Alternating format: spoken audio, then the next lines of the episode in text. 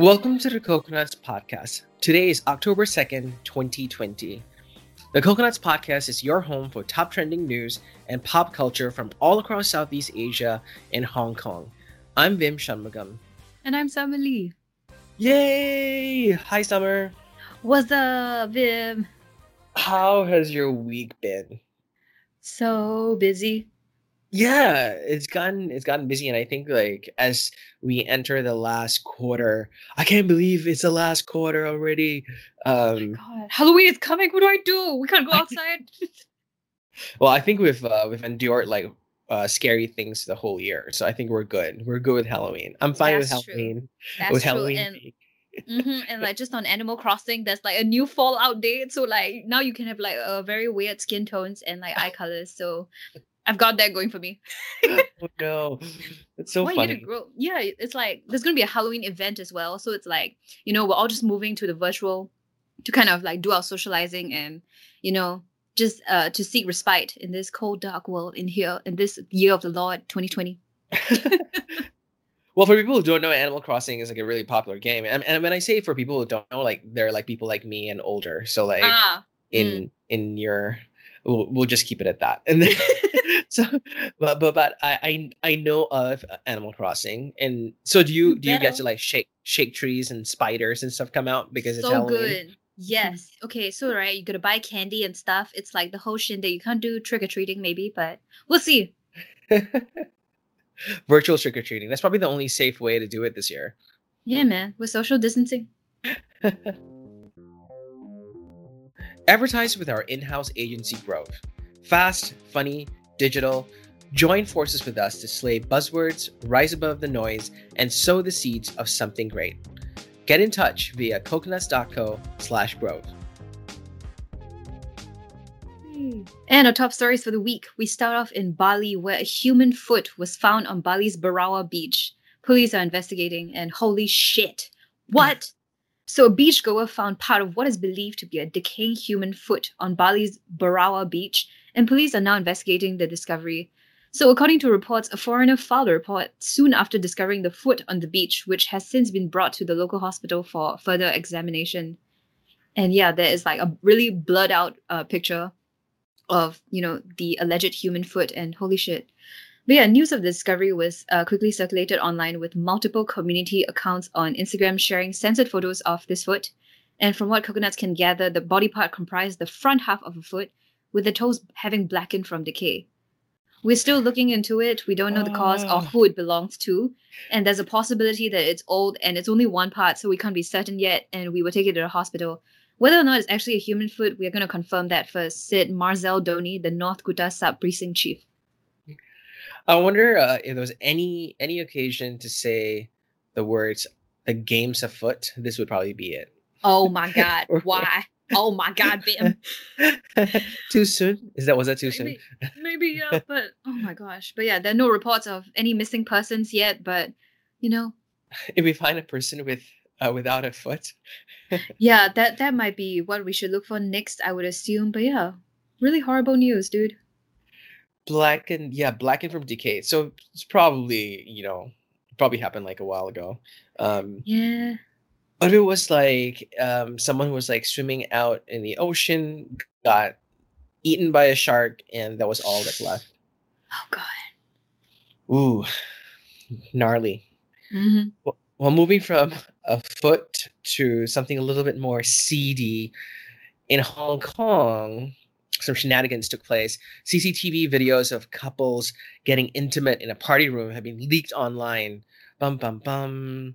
A party room is temporarily suspending their operations after CCTV footage of couples getting intimate leaked online. The owner Wong told local media that a security camera that was installed in his party room called Yao Ma Te, I'm probably like ruining that, okay. um, captured some shenanigans um, that was happening between boyfriends and women. Ooh. um, and basically, there's a bunch of videos that were put online uh, that involve nudity. And the owner said that she didn't you know like put any of the videos up someone did and she's been framed uh and you know like the camera was uh, a hidden camera and and all that stuff so um yeah someone obviously like um filed a police report and all the videos that were leaked have been now removed but you know as they say in the internet once it's out there it's gone it's it's in the ether it's in the It's ether there forever, forever. forever. You can't escape it. Yeah. So so the cops are investigating the incident. Um, according to the Office of the Privacy Commissioner for Personal Data, unauthorized filming and sharing of these videos, which have some pornography in them, cur- technically, uh, might uh, and might give you a, a fine of six thousand four hundred fifty USD and potentially two years in jail. So not cool. And uh, yeah, maybe that will just uh, stop um, some of these KTV tea room shenanigans. Come on, man. People sing in there. Well, well, do they though? Yes. but yeah, over in Bali, McDonald's Kuta Beach has closed for good this week, and this is so sad because, like, whether Bali is home or a place you visited, chances are you've got memories attached to this iconic McDonald's outlet in the popular tourist area of Kuta Beach. And yeah, it closed for good, like, uh, after 20 years since it opened. And yeah, reports of the imminent closure circulated widely over the weekend, with people sharing photos of the announcement as it was posted on the entrance of the outlet. And this poster is so damn sad because it actually has like Ronald McDonald waving sadly at the McDonald's symbol. Why would you do that? But yeah, the sign just reads uh, McDonald's Kuta Beach will be closed permanently on September 29, 2020 at 9 p.m. Thank you for all the good memories you've shared for the past 20 years. But yeah, travelers and local residents alike have frequented the fast food restaurants uh, restaurant over the years, as it's located in one of the most popular tourist areas in Bali and being a literal t- stone's throw away from the beach. Netizens were quick to share their memories in this outlet on social media, many of whom suggested that the closure may be connected to the ongoing COVID 19 pandemic, so no visitors. It's just another death of something, you know, that's Oh, that just at the hands of Miss Rona, that unrelenting piece of shit. Um, yeah. I think I think I think McDonald's will be fine. I think they're okay. They'll be okay. I know, but it's just like, you know, an establishment that has been there, like just in Singapore, the comparison that I can make would be the King Albert Park McDonald's. That that was Hmm. a drive through and it was like freaking two stories high. It's like the place for students to go and study. And the, they even had like a party room, you know, when they would have like those um McDonald's birthday parties, kids' birthday Oh. parties. Those were so cute. Never had one, but damn, was I missing out? Probably. I know I was always jealous because you, you got like um Happy Meals, right? Like with little toys in them and stuff as part Yeah. of the birthday. And the Mm. paper crowns. Are you kidding me? I want 10. I, I like one of the uh, netizens posting about this Kuta McDonald's. It is at this McD that I was taught to dip French fries into ice cream by a foreigner. Well, you didn't know how to do that from a local. I, I love that there's like just little anecdotes. I love that. Okay, in KAP, like Yeah. that's where we tripped on the that's where I tripped on the staircase. I will remember it fondly. Me and my bruise on my knee. Yeah. It was wonderful. yeah, I've never um I've never actually like been to Kuta. Like uh I think the only times that I've been I haven't been to Bali that that often, but the only times that I've been uh were in like rural, super rural areas. So yeah, I, I guess like I, I have heard about like you know the party area of Kuta. So kind of a bummer that I'll never get to, you know, have a crazy night and douse it with a Mc something in uh Kuta Beach. Mm-hmm. Oh. Sad stuff. Mhm. Well, moving from Bali to Jakarta, um, a silver of mercy as authorities apprehend silver people in Jakarta. So, a group of Manusia silver, lit- literally meaning silver people, uh, they're basically street baskers. They were performing in North Jakarta, and basically they were violating large-scale social restrictions, uh, which is a protocol put in place by the Jakarta police. And they were caught apprehended and they were yeah they've now they were now uh, under investigation. Um, these baskers uh, were performing without mask. They were welcoming people into the area and literally like you know um, this is the point. This is a point where um, you know there's some controversy because um, in Jakarta, especially, like there have been a lot of underage street baskers that were directly sent to social homes um instead of sort of like giving them the right kind of help. So yeah i think they're trying to keep keep everything you know kosher because of covid-19 but um, you know, I think there always needs to be a little bit of flexibility and a little bit of like empathy in certain cases. But this is pretty funny because you know they were all decked out in full silver, like silver statues, uh, type people, and and they were performing and. I am obsessed with this photo. This dude, like this one dude uh, in the photo, he's wearing a mask and it's like very obvious against his silver ass face. I love it. And that's just I don't know, wasn't that this um I'm just gonna go to Spotify right now because like you know the band The Neighborhood? Um yeah. the lead singer is kind of doing this thing. This album concept is him being in, you know, head to toe silver body paint. So it's like, oh shit, they're multiplying. oh my god. It's more and more. It's like the Blue Man Group at Silver all over the uh-huh. world. mm-hmm. but yo, moving on to Singapore. Whoa. But yeah, Vim, do you miss flying? I do. I do. I do too. All those miss, pointless trips. Oh. I, I miss that gross like airplane smell. Mm, the recycled air. Mm, mm. Aroma the recycled air. the new bottled perfume by Chanel. Okay, no, they're gonna sue me. Anyway, but yeah, Singapore Airlines is gonna open their jet restaurant and flight simulation tours instead of their previously planned flights to nowhere. But yeah, uh, so they've actually dropped those plans, and thank God because that was going to be an environmental disaster. And yeah, instead they will offer dining and meal delivery and tours.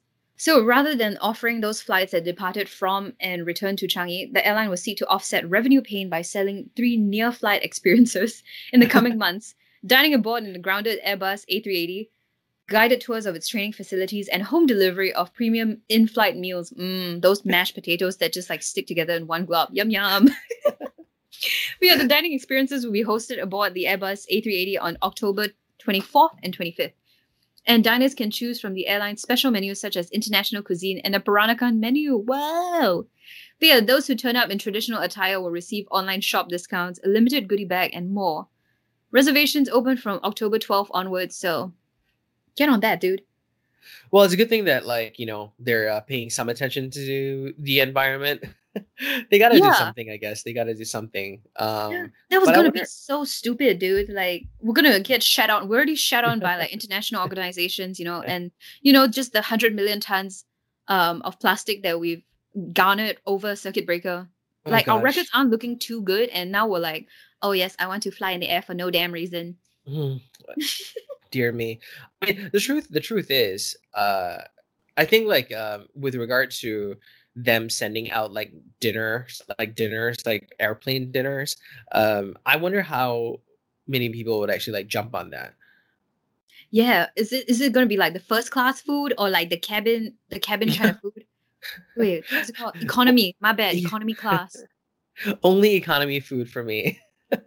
Bro, like I, I feel like economy class food is like a hit or miss, and when it sucks, uh, it's actually kind of funny. It's like the sausage will be like overly salty. I know, like while you're in the air, right? They kind of salt the food even more because you lose like a oh, bit yeah. of sense of taste. So are you gonna do that? Are you gonna come and poison me uh, oh my, doorstep? I, I need to know. you know, I never thought of that. Like that would be so funny. You know, the, the funny thing is, I do think that a lot of people will kind of jump on this because I feel mm. Singaporeans love like um i wouldn't i wouldn't just things. you know keep it a yeah i wouldn't just say like singaporeans i think like people in general like like novelty things and and you know it's only for a short while that you kind of want to jump in and kind of uh, try it and of course our favorite pastime bitching about it like i think like that's exactly. what's going to happen yeah that's like my main hobby like especially you know since uh circuit breaker and just being in lockdown. So yeah i guess absolutely uh stay tuned to our bitching about it in future episodes but yeah, I guess it also uh, goes to show that kind of activism works, you guys. So like thanks to kind of activist groups such as SG Climate Rally and like Lepak in SG, they kind of led the charge. You know, when SIA announced that they were gonna do flights to nowhere, and yeah, we've sent in like over I think it was 400 submissions of alternatives we could do instead of flying the air to nowhere, dude. yeah, it works. Everybody use your voice. Would you order well, one? I yeah, I think I would. Like, I'm not a big uh SQ flyer. Like, I, I think you know, obviously, like I'm not uh, they're not as affordable for some people, yeah. so, and I'm one of those people. Uh, so I don't really fly SQ that often. But so like, yeah, I, w- I would try. I, I think like I would probably try something a little fancier. So maybe like a business class, or is it, are they called like Raffles class or something? Like something Ooh. a little bit more like fancy. fancy, fancy. Yeah. yeah, I guess like given the chance right now to kind of sit in the restaurant so kind of in first class, you know, I, I kind of would, you know, just because I can't afford it. Um, uh, I Mm. can't afford an actual seat when the plane actually flies. Uh, I might sit in it while it's stationary and cheaper. Mm. It's been really, really hot like the last week in Singapore. Um, and apparently, like it's the same deal in Hong Kong because a family of wild boars decided to take a dip in a fountain outside Bank of China. So a family of wild boars, and there's a video online of this. So cute. Four or five boars, basically just like paddling into a fountain on Garden Road in Central, so right in the heart of the city. And yeah, he was just they were just like swimming around, having a jolly old time, jumping in, playing in the water, cooling down. Uh, super cute, but obviously uh, stay away from the boar because they might like maul you down. Um, But Mm. yeah, they were going on their own little um, gallivanting expedition in Hong Kong and enjoying themselves. Hipster boars because you know they could have gone anywhere, but they went to Central Kennedy Town. Mhm. So very They cute. know very where the hot spots are. Yeah, they knew. They were like, "We're gonna check it out, and no one's gonna bother us." Oh Um, they weren't social distancing though. They weren't social distancing. So if Oh, you watch the videos, they were all very close. So very dangerous. Very dangerous Yeah. with them. I don't see any masks either, so like I'm gonna call the police in like four and a half seconds. But too cute. I mean, I, I feel like um a big part of this COVID nineteen, and in a way, like a good part of it, is that because we we are all like stuck inside and and you know in buildings and homes and whatnot. Like there's been a lot of like wildlife just sort of like you know running a running amok in all the Mm. cities. You know, we have otters in Singapore that are just having a dandy old time. Now we have Mhm. boars. We had like giraffes running around and ostriches in Yeah, Indonesia. man. Yeah, man. This So is a way- nature returning to the wild, and I love that. It's a common theme. Yeah, taking taking back what's theirs. This fountain's mine, said the boys, probably. but yeah, over in KL, parts of Sabah enter a two week lockdown amid a COVID 19 surge during elections. So, nearly a million people across Lahad Datu, Tawau, Kunak, and Semporna have been banned from leaving and entry to those places prohibited. Businesses deemed to be non essential were also ordered shut. Health authorities actually detected 1,195 infections in those districts from the start of the month. And in the past week, cases spiked from a single digit daily increase to a record 640 new cases. And 98 cases were reported yesterday alone. And the death toll stands at 12. Oh my God. But yeah, Yeah, so it's kind of different across the different states. And just because Malaysia is like our neighbor, it's hard to not feel like, oh my gosh, this is just, it's very distressing to just hear like in parts, in different parts, we're seeing progress. In other parts, it's slowly going up again. What do we do? Yeah, and I guess like because Sabah and Sarawak are sort of like in a different peninsula, Mm. um, you know, uh, maybe cases got there later. Maybe uh, treatments are a little bit different. Maybe the quarantine um, and lockdowns act differently. Um, so that yeah, that could all be like factors in in you know sort of the the sudden rise. A lot of the area is also super rural, um, which should also be um, part of the part of the issue. Like you know the um, access to um, tests and um, treatment. They, they also have these uh, videos of empty malls throughout Malaysia, like malls such as KLCC, Sunway Pyramid, NU Sentral, and the Link. They were kind of close Mm. to a disinfection over the weekend, but they kind of remain empty even after they reopened. And yeah, there are all these uh, all these videos uh, on social media circulated of these malls empty as heck. It looks like a ghost town. It's kind of scary, but I would want to shop now. You know, just seeing how empty it is. You know, just like the collective. risk. Absolutely, just the collective pain of Singaporeans not being able to go to Malaysia to go and buy something, pump petrol, you know. So true. So true. Mm. Yeah, that's not going to happen in the foreseeable future, I feel. No. Well, our top story of the week, unfortunately, is kind of a, a grim one, a sad one, and it comes from Thailand. Child abuse scenes spill from Bangkok school as the owner dares officials to shut him down. Yeah, so um, a bunch of videos, clips have been exposed from a well known Bangkok school. And in the latest one, a small child, not much larger than a toddler, uh, Mm. stands in front of a classroom, and a uniformed lady, one of the teachers, uh, grabs the child and slams uh, the child's head into the wall. Uh, really, really sort of like um, graphic imagery. Um, and this is just the la- latest in a long line of like clips released from the Sarvasvitad Racha Ratchapurak school. Um, and the president seems like completely unconcerned. He's like, I'm not afraid if you shut down my school, challenging authorities. I will sell the property and make even more profits. Um, yeah, so the president, Pibun Yong Kamal, really, um, you know, he's like really sort of like adamant that like, um, yeah, like this is just normal in a in a private school, and like um, children should be, you know, sorted when they uh, are not behaving well. So yeah, it's really sort of like um, kind of a crazy case, and and you know, the, this is just the latest uh, video. There's there've been videos of children getting slapped in the head, uh, children's Mm. hair being pulled. Um, yeah, just a lot of abuse, and and he's sort of like allowed for it to happen. Um, a lot of the teachers, uh, some of the teachers anyway, has have been like sort of punished, but yeah, it's kind of a crazy, like kind of a crazy story that this is happening. Yeah, in 2020 and like in the middle of a pandemic, this shit's happening, which also seems to be a common theme. Oh god, that's really messed up. Yeah, uh, I think like um, the big thing is that you know he said that this is a private school, so they kind of run it and and you know they prioritize like tidiness, image, um, yeah, and like you know the abuse uh, essentially was um, you know part and parcel of of everything. Um, Huh. yeah, Mm-mm-mm. so and and yeah, he came out with a lot of like um, brazen remarks about um, the whole situation. So really kind of a crummy um, situation and hopefully like there are more investigations that take place and the children are taken care of Mm-hmm. I'm just like thinking, what if I was the parent of this child? I think I would have already kicked his face. Um, in if like nobody else was gonna do something. What? yeah gosh like yeah as a parent like why like you would just take the kid out like right away like you wouldn't Yeah. even you know but but i think like you know um in a lot of parts in in thailand especially like um in in these private schools you know a lot of news doesn't come out you know unless Hmm. unless it's you know something like this where it got leaked um Yeah.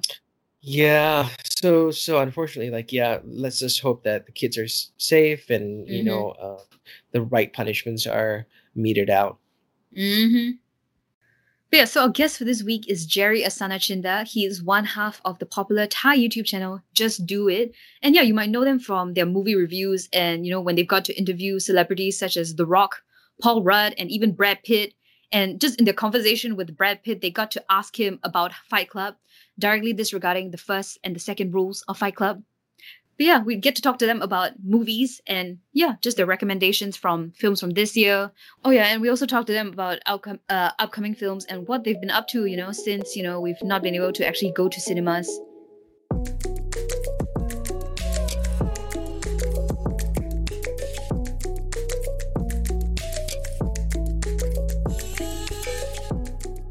Hi, Jerry. Hi. Good afternoon, Singapore. Yeah. Good afternoon, guys. How are you? good how are you Oh, welcome to the show awesome. Oh, thank you for having me here. It's a pleasure. Yeah. we were very excited to talk to you because summer and i are big movie nerds just like you so Oh, we're excited kindred souls, huh? Mm-hmm. Mhm, mhm. You know, I'm always excited to meet new like film geeks and nerds. So this is gonna be good, I think. Yeah. I feel it too. I Do feel this, it too. man. so i guess for our uh, listeners who um, don't know much about your youtube channel and how you guys started like how did you guys even meet like how do you guys meet tell us like the, the your origin story how did it all happen you know Oh. Okay, just do it origin, right? Okay. Uh, me and Sam, we go way back about seven years because we actually weren't classmates. Actually, we met on a Twitter, Twitterverse. You know, it's called like a hashtag movie twit. You know, if you ever come across it, it's a very uh, famous Twitter hashtag in Thailand. If you want to review a film or anything about film, you just hashtag movie twit. And we met on that, and yeah, we like meet every now and then and in press premiere. So we we found that we have this we talk the same language like nobody does at that time. So we kind of like building our relationship based on movies. And we like star wars we like james bond. So we kind of speak on the same like page all the time. So it's like we they the the friends at the premieres the press they never seen any duos like us before so they decided that oh these these are guys that i'm gonna counting on. Like if you guys are reviewing a film i'm gonna listen to it. So yeah why not starting a podcast then? So yeah that's how the origin started. Yeah. The rest is history, as they say. yeah, the rest is Mm-hmm. But yeah, so you did an article with us uh, on Coconuts Bangkok where you know you talked to our reporter Chayanit about your movie encounters, and it's just that you know the first thing people know about you guys is would it be that you guys meet a lot of celebrities? Would you say? Oh yeah, uh, we didn't expect it to go this far. Actually, um, we met a lot of them. Yes, and yeah, most of them are, you know, our childhood heroes, uh, uh, like Brad Pitt and The Rock, Dwayne Johnson, and I think the way we see it, we didn't expect that to happen in the first time we did the, you know, uh, if you have to go way back to about to 2015 and that is the first time that we decided to do a podcast about film and with champ uh, who are my best friends at the time and we decided to go to record a podcast about you know film that we really love and sometimes we hate and just to express our opinions about it and you know people mm-hmm. grow fond of it and you know they started to have a, like a little community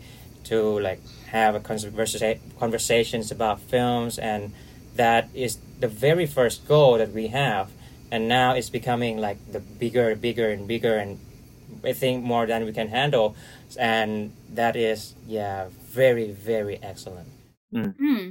I love it. I, I read that you guys started all of this um, with the SoundCloud kind of podcast, and you guys were kind of hungover. Oh yeah, Yeah, you totally. tell us the we story? were drunk. We're totally drunk because uh, on that day was like a press premiere for Spectre, uh, the film, the James Bond film, which I really love because I'm a big James Bond fan, and we. It's a very polarizing movie, you know. At that time, Spectre, which was like uh, the fans are li- really liking it, and the uh, general audiences are like, "What the hell is this film? It's like so messy, so like it's a lackluster film, right? So I'm in the I'm in between because I'm a film goer too, and also a big fan of James Bond. So we decided to have like a very straightforward conversation about this film. So what we do best is having a drink together every now and then at that time because we are like we're best pals, right? and uh, we're hanging out talking about films a lot and yeah we decided that this time spectre is the thing that we have to talk about so yeah we go with it and we recorded about one hour and a half half drunk half knowing like everything so we're doing like actually a, a, a, longer version of what we do now. So it's like a facts and critique and uh, all sorts of stuff.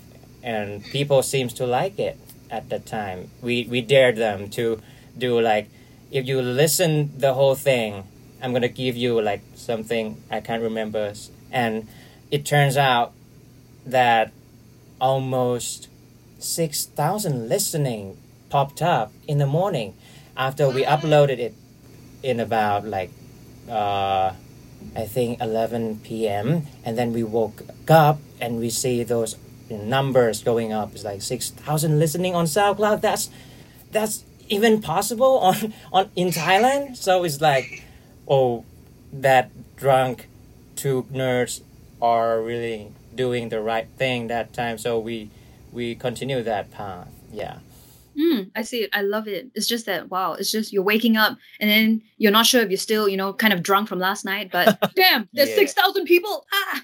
Yeah, we were like six bottles of beer like Oh, go into that podcast. So we are fully un you know unprotected by anything that our minds have been building up. Yeah, we're saying everything we're thinking that that day. Yeah. But yeah, Jerry, you are 24 years old and Champ is 26 this year. Is that right? I'm actually 25 right now. Okay. Yeah. Oh, okay. And so Tam is 27, so it's two years apart, but we're not like using like, hel- you know, the hierarchy of age, anything. We just bros and pals. That's all. Yeah. Yeah. But yeah, I guess, is this your kind of full time job with making YouTube videos? Yeah. Uh, we went from like a hobby. Uh, podcast was our hobby at first. We do it for fun, and as we collected more viewers and you know fans, we started to think that SoundCloud can't handle all these people, so we need to switch to YouTube so that we can you know have you know, pictures, images, videos, and also we are film students, right? And we love editing, we love writing scripts, so that's why we you know, start doing a new style of you know our show, which is the ones that you're seeing right now, the, the previews and reviews and anal- analysis of trailers. That's also some stuff came up with our I think labor of love for films that we have over the years from since we were a little shot, uh, little children. And yeah, I see. Yeah, yeah, and, and these videos, right? They are very kind of for those who haven't seen them. Uh, you guys kind of do voiceovers, and they're very well edited. These videos where you go in depth into the movies, Mm. and I guess what is the favorite kind of video that you guys have done? Oh, ooh, there are lo- there, there's lots of them. Uh, I, I have if I have to say one, uh, actually we love analyze things, right? So we have this kind of show called Gap Toyang or Trailer Breakdown, which we really like to do when the trailer releases, like Marvel movie, for example, if the uh, Avengers Endgame trailer coming out, we're gonna do some like shot to shot breakdown to it, like, well, what's this shot has and what this shot means, like something like that. So we, we we are we are nerds actually. We are geeks, so we, we love to pick out some little details about it and uh, just to show people like just to make people see a little deeper about that and yeah, make them like have a little background of it before they uh, go into the film. Yeah. Hmm. Yeah, I love it. And Jerry, Yeah. since you talked about Marvel, I have to ask you. I have to put you on the spot right now, and I have to ask, who is your favorite Marvel character of all time? Oh, it's obvious, man. Is Iron Man actually? Yeah, Iron Man. I, th- I think he, he has some resemblances with me. Um, I, I think first of all, he is very arrogant. In some ways, we have our we have our egos. I think, and uh, is one of the you know traits that we have that brought us here today. We have our uh, I think confidence. You, you have to pu- put it like that, confidence, and uh, sometimes like uh, kind-hearted and you know very very uh, sometimes uh, open-minded and sometimes very self-centered sometimes. So we kind of in the middle of iron man we're not rich as rich as him but we would love to if just do it can take us there. But yeah iron man he has a lot of cool gadgets and everything. And yeah i think he's a boy's dream to be like he, everybody wants to be an iron man yeah right to be that rich and to be that you know tech savvy yeah mm. Of Yeah, course, play, playboy, philanthropist, billionaire. Why not? playboy philanthropist who can you know bears everything on his shoulder yeah that, that inspires me a lot yeah to switch to switch gears a little bit like obviously like you know you guys profile some of um the biggest movies trailers around but summer and i and i think a lot of our listeners are big fans of thai cinema and especially you know i don't want to be i don't want to sound like a cliched nerd but the horror horror films from Ah. thailand like you know they're, they're just one of a kind like i think if you ask anyone you know, and we've seen so many like horror movies and shows from the Mm. US and everywhere and it just doesn't seem as great or as um engaging Or And, nightmare right, you know, that- inducing. Actually, a nightmare too. I was bruised by Thai horror films. You know, I think uh, my childhood was, you know, born in in the middle of you know the rise of Thai horror films. Right, I am scared of ghosts of some grotesque stuff, so I am very very bruised by watching those films because they are very picturesque, they're very graphical, right? Uh, such as you know, uh, Shutter. Have you guys ever seen Shutter and the Shutter? Yeah, the one that has been remade over over so many times, and you know, and uh, we have all sorts of horror stuff that you can you know count on. Yeah. Yeah. Nothing captures the the original though, like for Shutter. I still I still watch that once in a while to, to Ah. scare myself. I'm also like I'm I I- and I work with Ananda in different ways, just to name drop a little bit. And and he's a really cool guy, and and he still talks about like how much fun he had like making that film. So um yeah, I think the all the remakes are ter- were terrible. Ah. do you think that do you think that like um the reason for the style of like horror stories is because it kind I think part of it's obviously cultural, but do you also think that Thai directors just have a voice um of like a voice in this genre of filmmaking?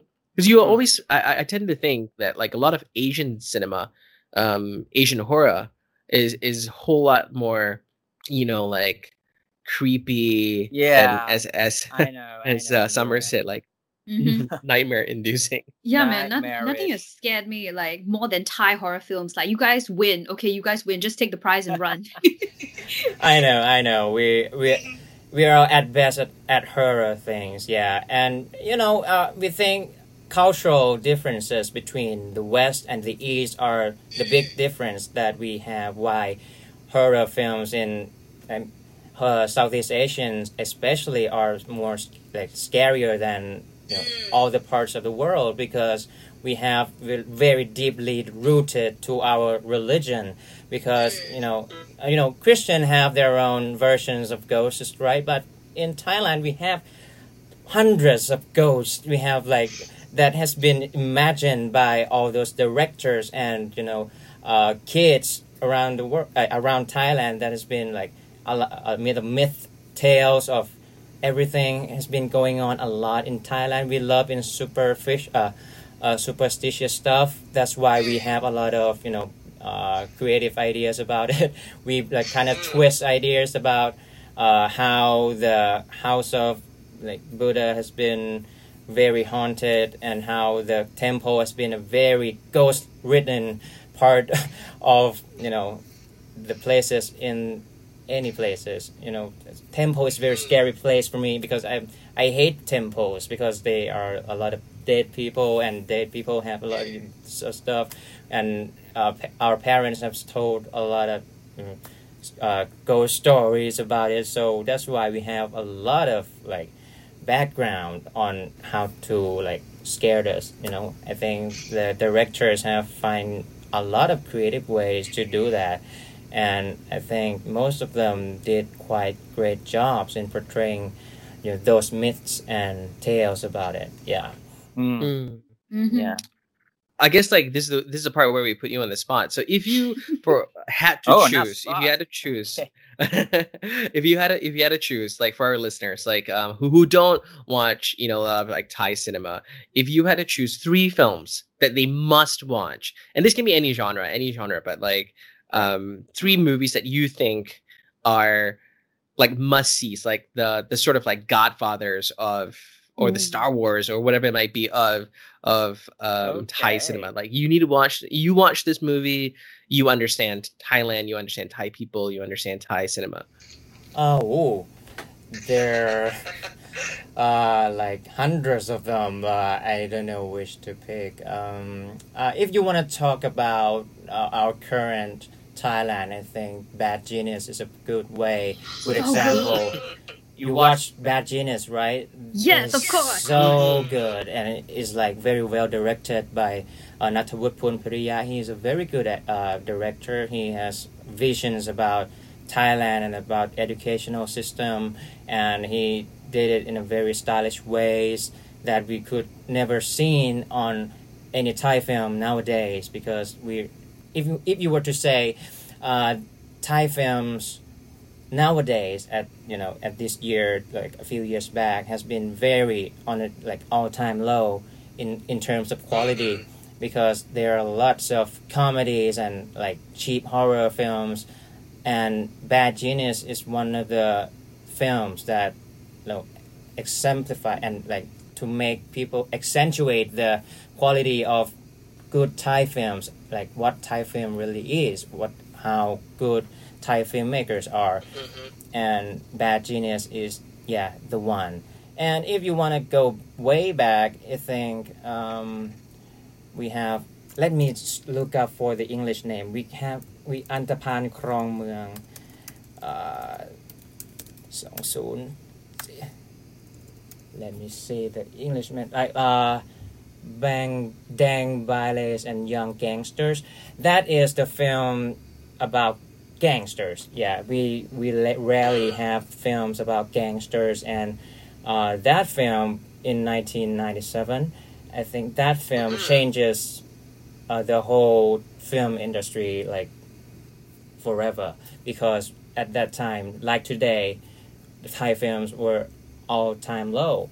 Like the films are very were really like repetitive and boring, and people are starting to looking for new kinds of film and gangster films are very very famous at that time. Like uh, Goodfellas have been coming out in those time, and uh, Dang Bireley's and Young Gangsters is very well directed and very well scripted by Nonzee Nimibutr. He is a very good producer nowadays. He, he he's moving to producing films and and he's always behind the films that are you know very like quality centric and they are like, i think uh, one the good films always come from this one Nonzee Nimibutr and antapan krong mueang 2499 or Dang Bireley's and young gangster is uh, his hallmark his everything yeah. Mm-hmm. And if you want to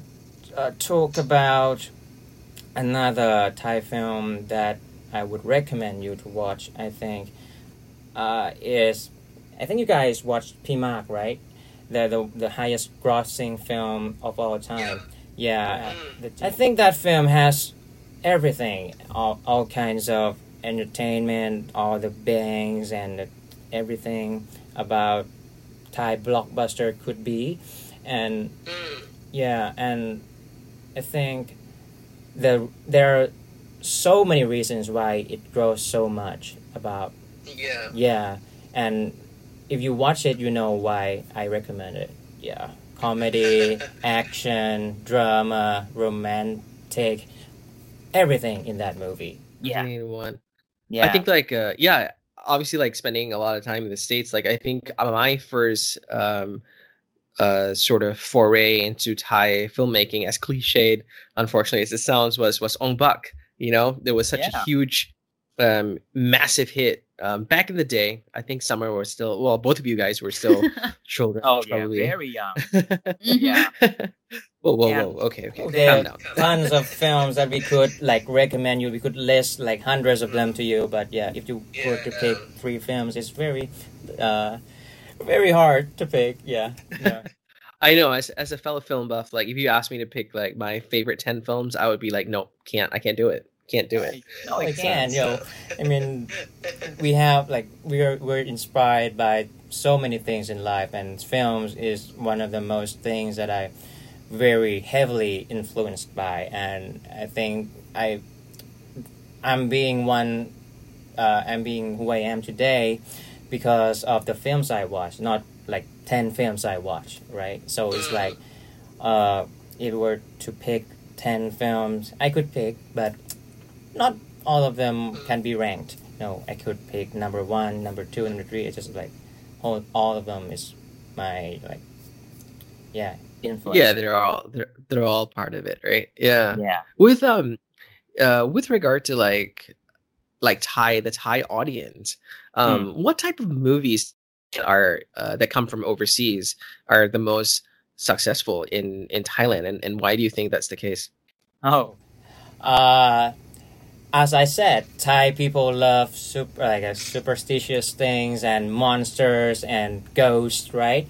Uh, I think one of the genres that are very very like well received in Thailand is monster film. I think every time when a Godzilla film hits, it's gonna be like a huge opening week for us. It's like uh, I, I don't know why we love that much about monsters. I think I think everybody does. Everything everybody loves monsters. I think, and Godzilla is one of the monsters that are very very, you know, the the long standing franchise, and Thai people love it, and almost all kinds of monsters like crocodiles and sharks like the Meg and uh, the abyss everything about you know all the creatures things have been very well received. Because we, we would love to see something that is taking us away from reality as much as possible i think. Uh, that's why most of indie films in thailand haven't do well done well in so many ways. They're haven't crossed very well and they have poorly received because of the pacing. But if you're talking about monster film, they would go right in and enjoy and would give good reviews. That that yeah, monster films. Yeah. Mm. What about Singapore? How what are the most like well received films? Yeah, good question. Um, yeah, man. I think like block just I, th- I feel like just blockbusters. I feel like that's that's always like a given. Um, you know, anything that's like loud and big. I, I I think like we uh like our local film industry Ooh. tends to skew skew towards more uh either extremely localized like slapstick type comedy uh Mm. films or um or like super like emo dark like indie in, indie films that that people not everyone connects with but um yeah i think like that's always a space which always which means that there's always a huge gap for all these like blockbuster films coming in from the us and yeah but i think like a lot of korean films and and i'm Oh, sure yeah. like anytime like a, a thai film opens in singapore i think that's huge fanfare as well Yeah, I think Korean films have been very, you know, I think they're doing the right way. I think they're doing the right thing. I mean, uh, Peninsula. Have you watched Peninsula? Peninsula is the highest grossing film, highest opening since COVID happens. Right? We gross about fifty Yeah. mil- million baht,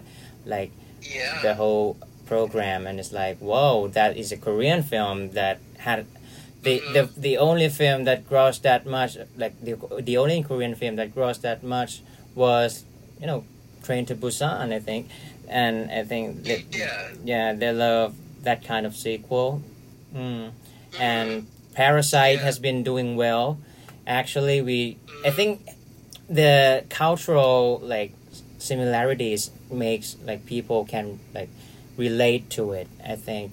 Uh, parasite did a very surprisingly uh, 10 million baht is which is very huge for like a film of that scale. And yeah also uh, marvel marvel films have been like a standard like best opening weekend you know every country around the world so i'm not going to mention about it okay yeah mm. Yeah. So I guess like I mean the other thing that we can uh, sort of um, talk about is that um, because of COVID nineteen, obviously the industries have been kind of affected a little bit. Um, but the films are coming out slowly but surely. So to put you on the spot again, um, what are like what's your favorite movie so far of 2020? And what are you like kind of what is one film that you're really like sort of looking out for? Hmm. Uh, favorite film of 2020, right? Uh, let me see. Let me look up on my uh, Letterboxd first. I have watched a lot of films lately. Uh, yeah, it doesn't have to be in the cinema. It can be like it can be just something that you just saw, like on you know, it could even be like Netflix or Amazon or anything. Okay. Uh, actually, if you like the one of the latest films that I watched is a documentary film in Netflix. It's like it's called The Social Dilemma. Have you watched it? Yeah, that one. I think it, it has a lot of like dramatization, but I think it shed lights on you know the world we're living in now, and how scary it is, how how intrusive the you know the governments, the corporations are, and how they dictate our lives, and that is very scary and good. It gave me goosebumps a lot of the time, most of the times, and yeah, I think uh, that is the first that I seen in this week, and uh, if in 2020, give me a minute, okay? Take your time. Look up. Yeah. We know it's hot. It's very hot. It's very very hard. The funny thing is, like, I don't think I've seen a lot of. Well, I've definitely not seen any films in the cinema. I don't think, even at the start of the year, I don't think I watched anything. So a lot of the the films have been on a streaming platform. Mhm. Um, I would like to watch a movie in the cinema. I'm still such a scaredy cat, though. Same. I'm like, yeah. how often do you clean the seats? I must know.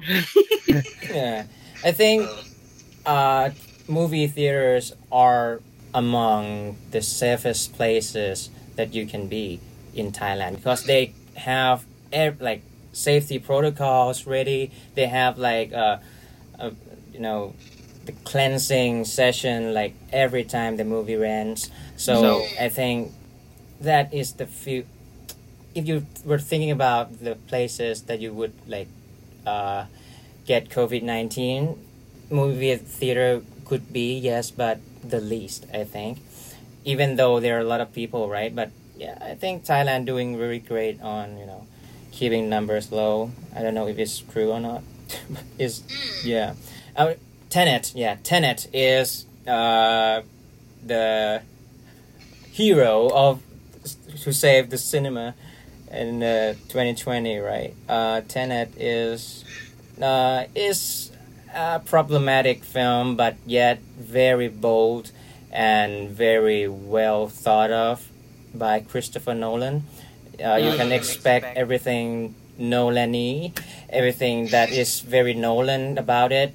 If you like Inception, if you like how Nolan messes with our minds, how he confuses us with his convoluted plot, I think Tenet is the film that you would love, and I too love because I think the more I watch it, I watched it about uh, three times now on IMAX and on, on normal cinemas, and I can see all the differences about it, and I I kind of appreciate it more. And the first time, it's like, what is this film? is so convoluted, it's so messy, but as like at the second viewing, the third viewing, and it's like uh, it gets better, and it, I know what he's doing, but like not the the one at first. Then, yeah, mm. and Thai film we have Mother Gamer.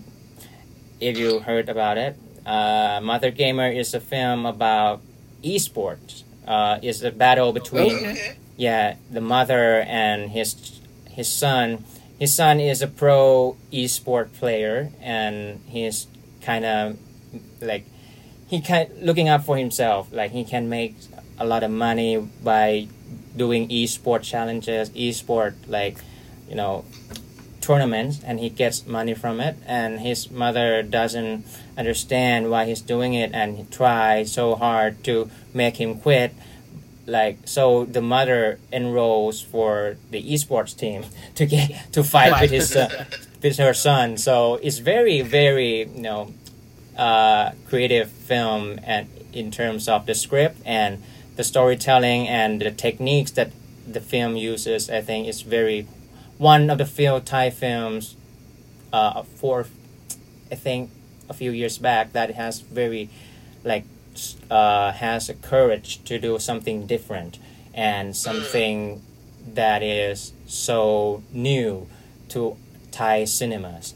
Yeah, and it did quite really good, but has been for as we all know, something new is not always good for everyone, right? They will get back some backlashes. It's so new, I can't get it. It's it's too hard to understand because of the techniques, the the style that he uses. He's is if I were to say, it's like uh, Scott Pilgrim uh, meet like uh, gamer. That that is the one. Yeah, he very very hard to watch for some people, but as a film goers like me, I think it is very innovative film. Mother Gamer actually sounds like something that I would really watch. That sounds like a cool plot, though. yeah, it's a very cool plot, and I think this year Thai films are on the like very they're rising. I mean, and they they're on the right path. I think because we have Pima Pinak is which is not a good film actually. So some of the good film every once in a while would be good, and Mother Gamer is is the answer to it.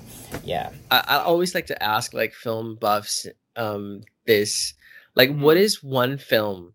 Let's call it unpopular opinion. What is one film that you think that you like that everyone else did not like? Oh yeah. uh, where to start? Um, yeah. Uh, any film, like any year, anything. Uh, I think. Or it like, could be the other way too. It could be the other way where like everyone oh, loved oh, right. it, but but you hated it. You know.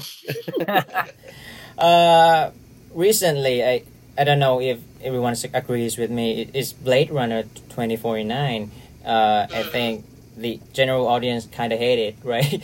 but I, I, as a you know Blade Runner fan and also film goers who sees the you know trajectory of the the industry, I think uh, Blade Runner twenty forty nine has a lot of quality and uh, things that are very brave in terms of the storytelling and everything from the production values that is like a gigantic indie film.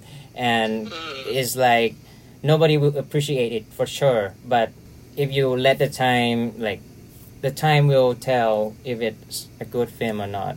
But yeah right now it would be mm. bad for some people but it is actually a good very very good film. Yeah. And and the film that i hate but everybody loves is joker.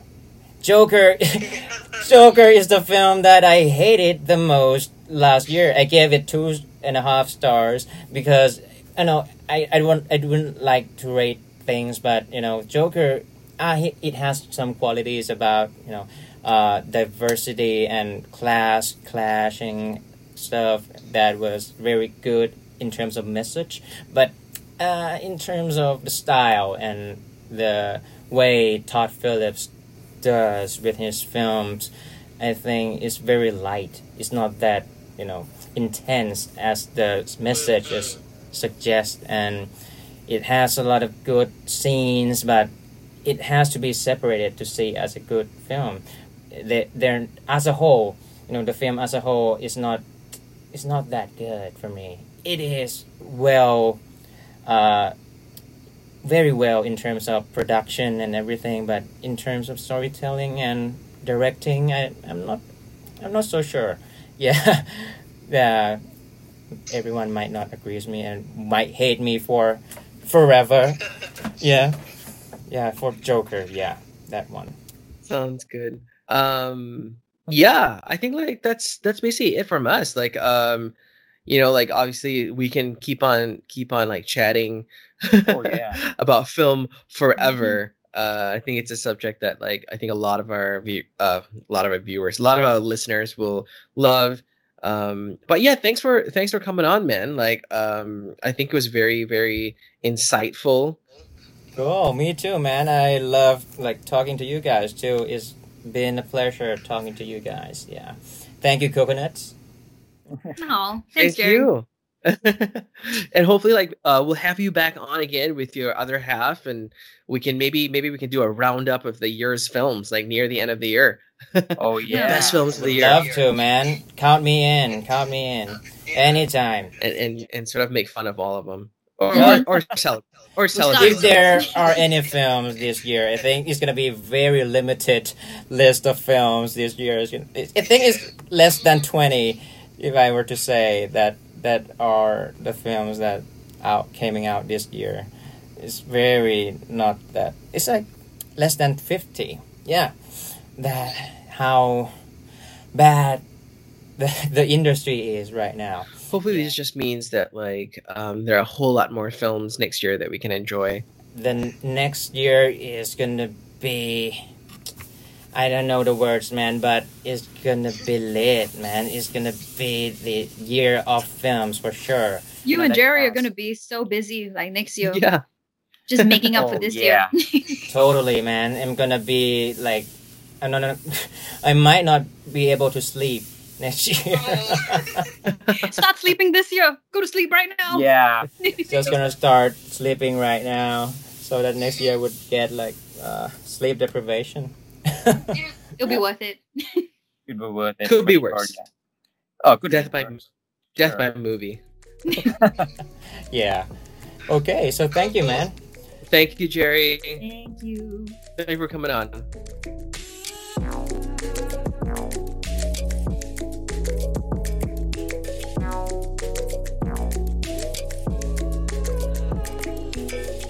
That was fun. He seems such a fun guy, and he really knows his movies, man. Like I don't actually know half of the movies that he's mentioned, but I will add them to the to watch list.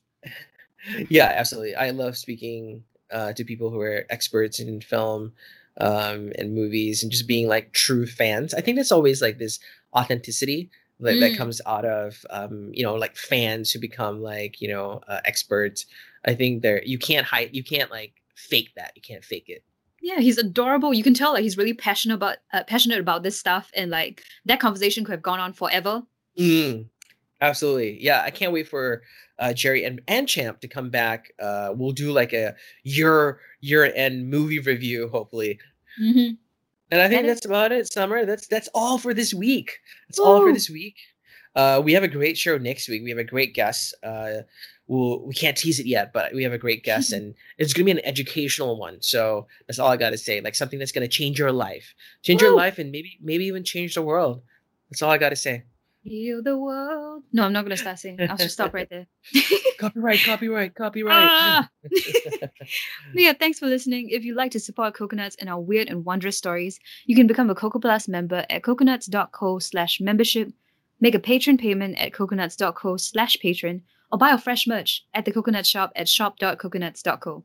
Don't forget to subscribe to our podcast and leave reviews. Tell us how you feel and what you like and don't like. We're excited to hear from you. The Coconuts Podcast delivers impactful, weird, and wondrous reporting by a journalist on the ground in eight cities Singapore, Bangkok, Hong Kong, Manila, Jakarta, Kuala Lumpur, Yangon, and Bali.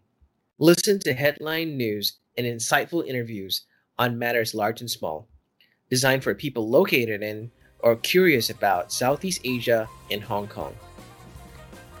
The Coconuts Podcast is a Coconuts Media production. Our hosts are Summer Lee and Vim Shanmugam. Our executive producer is Byron Perry. Our production manager is Clarissa Cortez. And our editor is Rainer Lim. Bye. Bye.